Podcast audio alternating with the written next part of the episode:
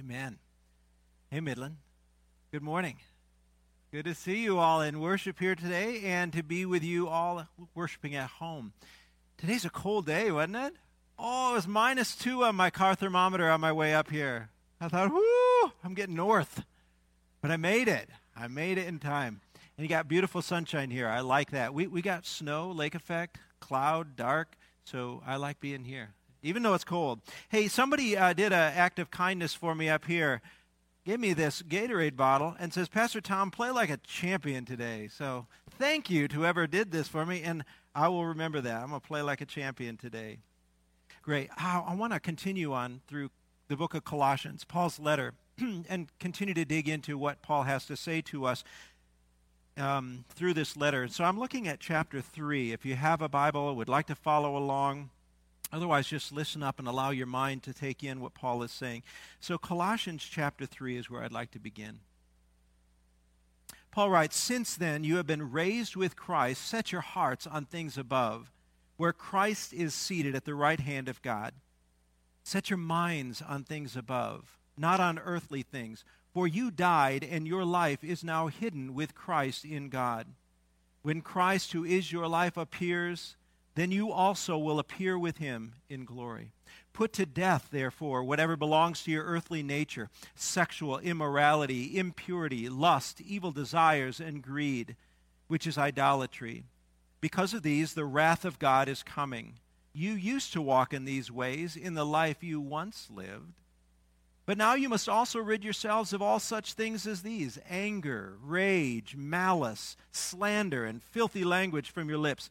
Do not lie to each other, since you have taken off your old self with its practices, and have put on the new self, which is being renewed in knowledge in the image of its Creator.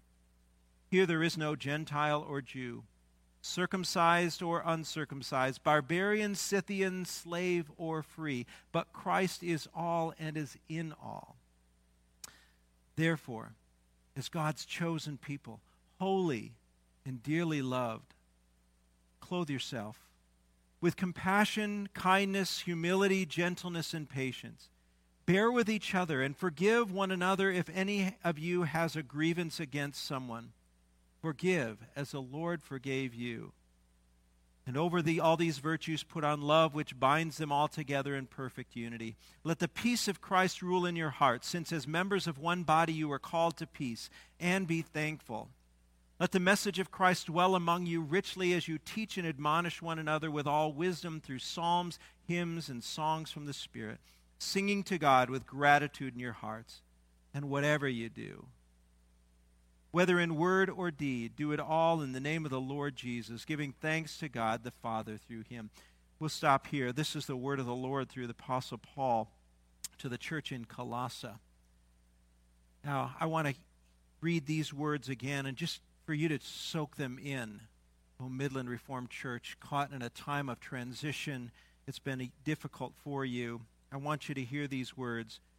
As God's chosen people, holy and dearly loved, you are God's chosen people. Out of all the people in the world, God has chosen you to be a part of His church, established here in Midland, Michigan. You've been set apart to be holy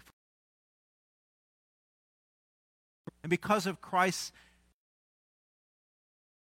holy, loved. I just want you to soak that in and allow for the joy of Christ to dwell in you richly here this morning. God has not forsaken you, God has not abandoned you. God very much in love with you and has wonderful plans for you. This is where we begin. Paul begins this chapter by saying, Since then you have been raised with Christ. You have been raised with Christ. What is he speaking about? He, we need to go back to the chapter before and remind ourselves what Paul said.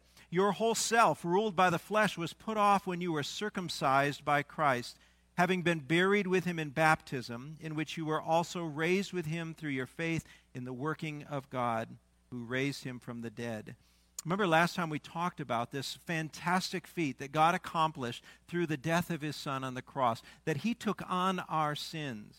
And so when he died, we also died with him. And when he was buried, our sins got buried in that tomb along with him. And when he rose to new life, without that sin, so God says, we also raise to new life. You and I have eternal life. Not someday after we breathe our last breath on this earth. We have eternal life starting at the moment that we believed and accepted Jesus as our Lord and Savior. We have eternal life. So we ought to live like we're, we have eternal life, not settling for something less than all God has in mind for us and all Christ sacrificed for us to have. So Paul says in this chapter to the church in Colossae, since you have been raised to Christ, uh, with Christ, set your hearts on things above where Christ is seated at the right hand of God. Set your minds on things above, not on earthly things. So back in the 1976 Olympics, there was a popular slogan that was being chanted and repeated consistently because some brewery wanted to sell some beer to the American public. Instead of saying, go for the gold, which was the, the chant of the Olympics, they said, go for the gusto. Remember that? Go for that rich taste that defines their product. Well, that carried on. People kept on to that phrase and kept saying it over and over. Go for the gusto. Don't settle for a cheap substitute. Don't settle for uh, what's less than the best. Go for it all. Go for the gold. And Paul would, I believe Paul is saying this to the church in Colossae and to us today. Don't settle in this life for anything less than all God has to offer you. Listen to these words of Paul in, um, in 1 Corinthians. 1 Corinthians chapter 9, Paul writes these words that sound very similar to this phrase. 1 Corinthians 9, 24 and 25 we read these words do, do you not know that in a race all the runners run, but only one gets the prize? Run in such a way as to get the prize. Everyone who competes in the games goes into strict training. They do it to get a crown that will not last, but we do it to get a crown that will last forever. Doesn't he sound like he's talking about the Summer Olympics, the track and field events. He says, run in such a way as to win the prize. Don't settle for just your best time. Don't settle for a bronze medal or a silver medal. Go for the gold. Go for the gusto, right? But it's amazing that in our day and age, how many of us are willing to settle? Settle for a cheap substitute, an instantaneous gratification, something less than the best that God has in mind for us, and Christ suffered so greatly to bring to us. And so Paul is challenging his readers, encouraging, exhorting them and us to go for it all, go for the gusto.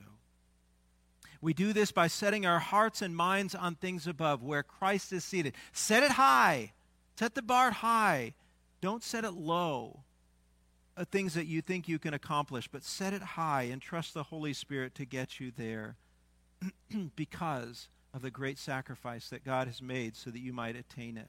You see, back in the garden, back in, in, the Garden of Eden, when God is creating the world, He's creating everything with design and with purpose. When He got to the creation of the human beings, He stood back and said, This is very good. And I believe what God meant by that is it has design, it has purpose, it has turned out exactly as I had planned it to do. Unfortunately, just two chapters later, there would be the fall, which would stain and tarnish his creation for all history, proving that we no longer are living into the purpose in which God has designed. We're not experiencing the fullness that he had to offer. Throughout the whole of Scripture, God is trying to encourage and, and woo Israel back to himself but it never happened. And so God sent his son into the world, gave him up as a sacrifice, so that we would be set free from sin and be able to experience the fullness of life that he had intended in the garden from the very beginning. This is what Paul wants us to experience. He wants us to experience it all. So Paul will go on and say these things then. Put to death, therefore, whatever belongs to your earthly nature. Pretty strong words, don't you think? Put to death. Don't just tame it. Don't just keep it around as a pet. These are the things that you need to get rid of in your life. These are the things that Christ put on himself and buried with him in the tomb. Stop taking them back out as if they're your friend, that they're, they're going to help you experience the fullness of life. Don't be deceived by the father of lies that these are the things that are going to benefit you. Put them to death. They belong to your earthly nature, a cheap substitute for all that God has in mind to offer you.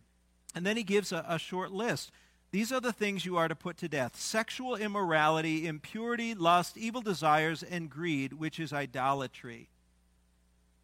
These are the things that the, the church in Colossae were experiencing all around them in their culture. And maybe many of them were even giving into, believing that this is where pleasure and excitement and gusto is found in these arenas. And Paul is wanting to make be very intentional to say if you give into these, it will rob you of the opportunity to experience the best that God has to offer you. Now, if we look at this list, we might even start with the first one, say sexual immorality, and wonder what all does Paul mean when he writes those words? What is the distinction between sexual morality and sexual immorality?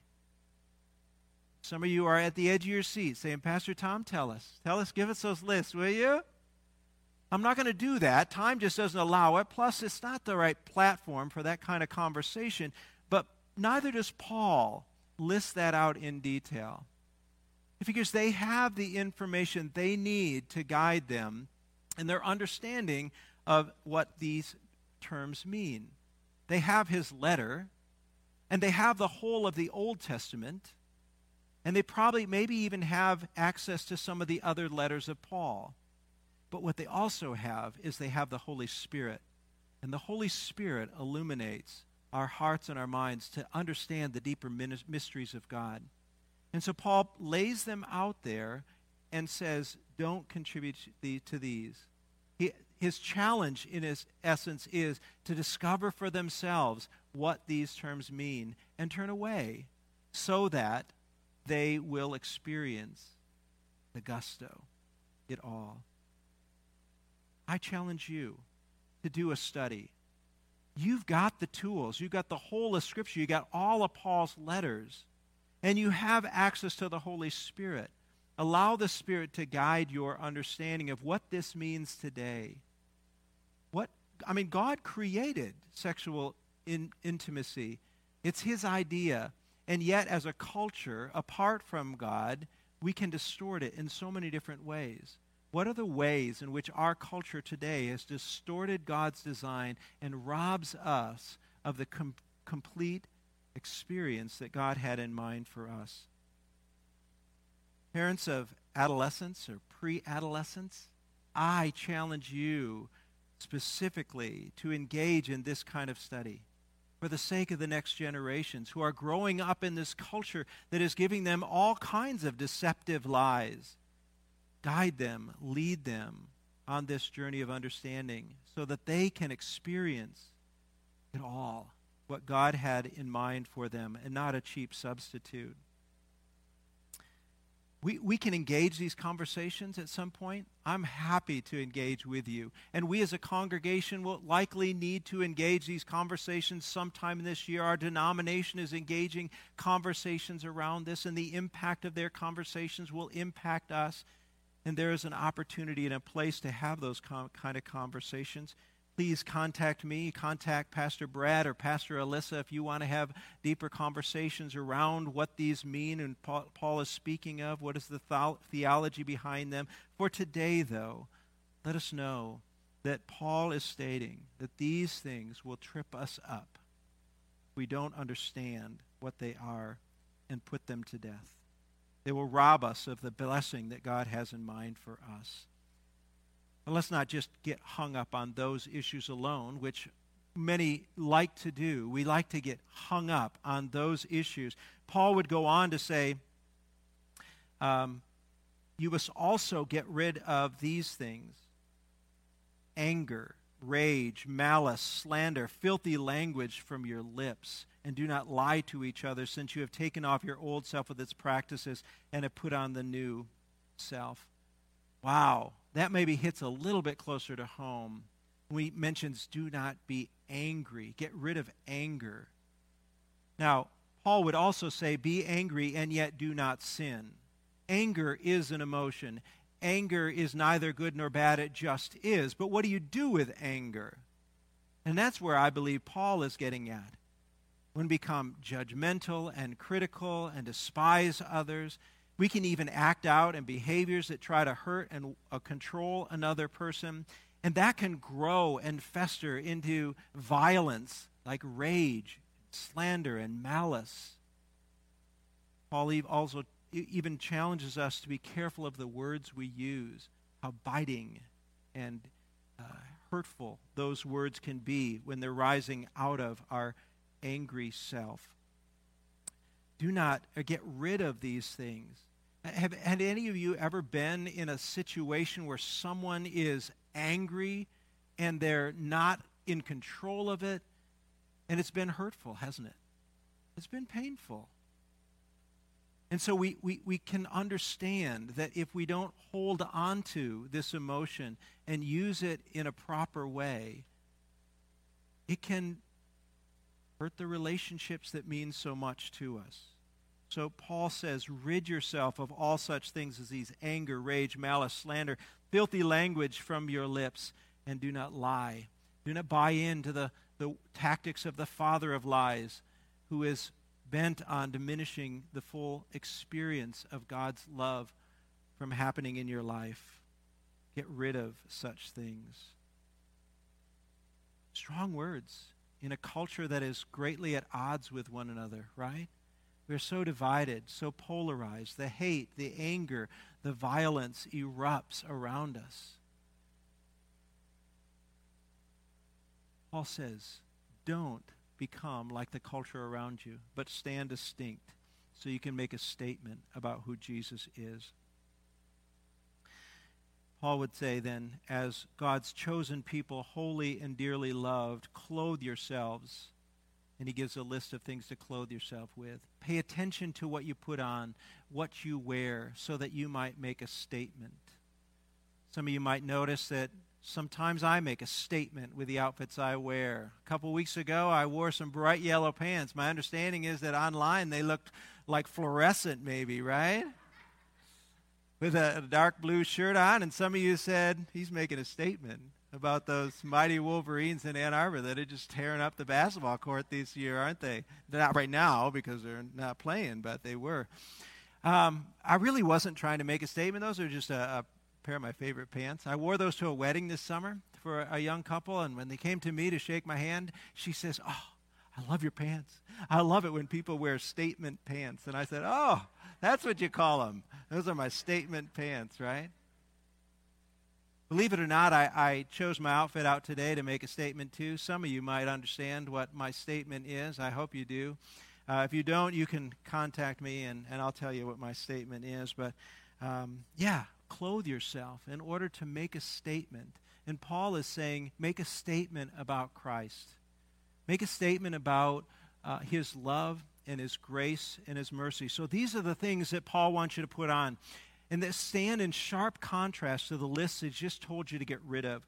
Put on compassion and kindness and humility and gentleness and patience Bear with each other and forgive one another if any of you has a grievance against someone. Forgive as the Lord forgave you. And over all these virtues, put on love, which binds them all together in perfect unity.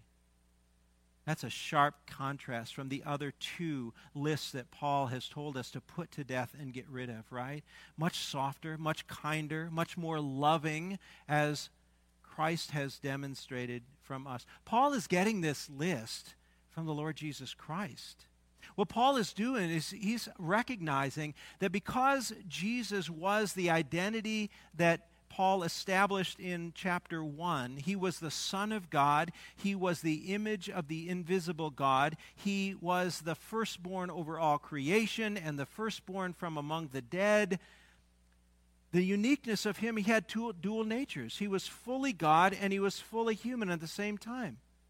So he was the perfect human, wasn't he? Because God cannot sin.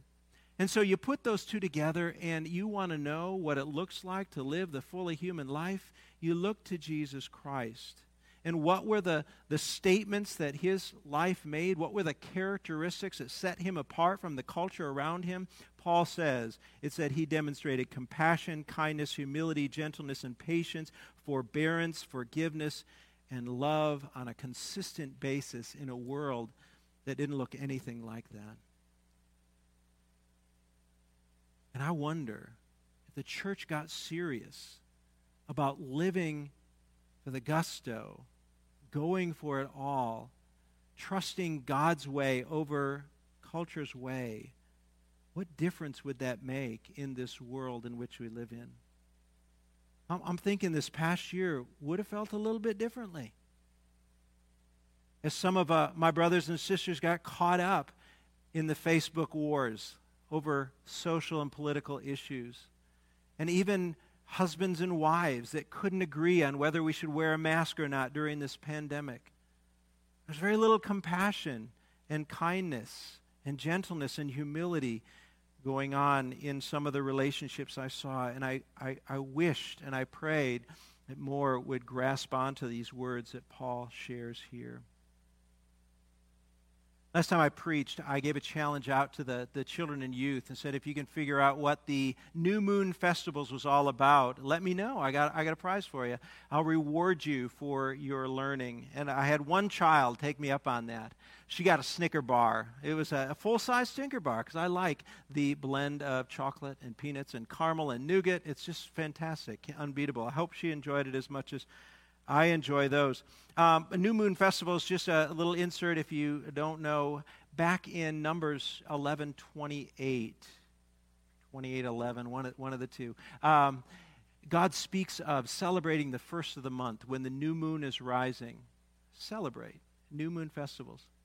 Not a bad thing, but what Paul was saying is they were celebrating, but they weren't changing their lives in conformity to God's, God's will. They were just doing it so they could be in good graces with God. And so Paul says, don't do those kind of things. But I fully encourage New Moon festivals if you can do it in the right spirit, because I'm all about a great party.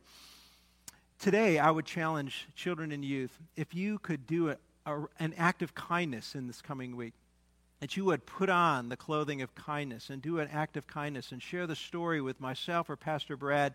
I have something for you. I still have some Snicker bars, full size Snicker bars, but I, I, might have to get some something else to go along with it. So you just let me know. Text me, email me, stop in to the office or, or Pastor Brad, and we'll make sure that you get rewarded for your act of kindness, as Paul writes about here.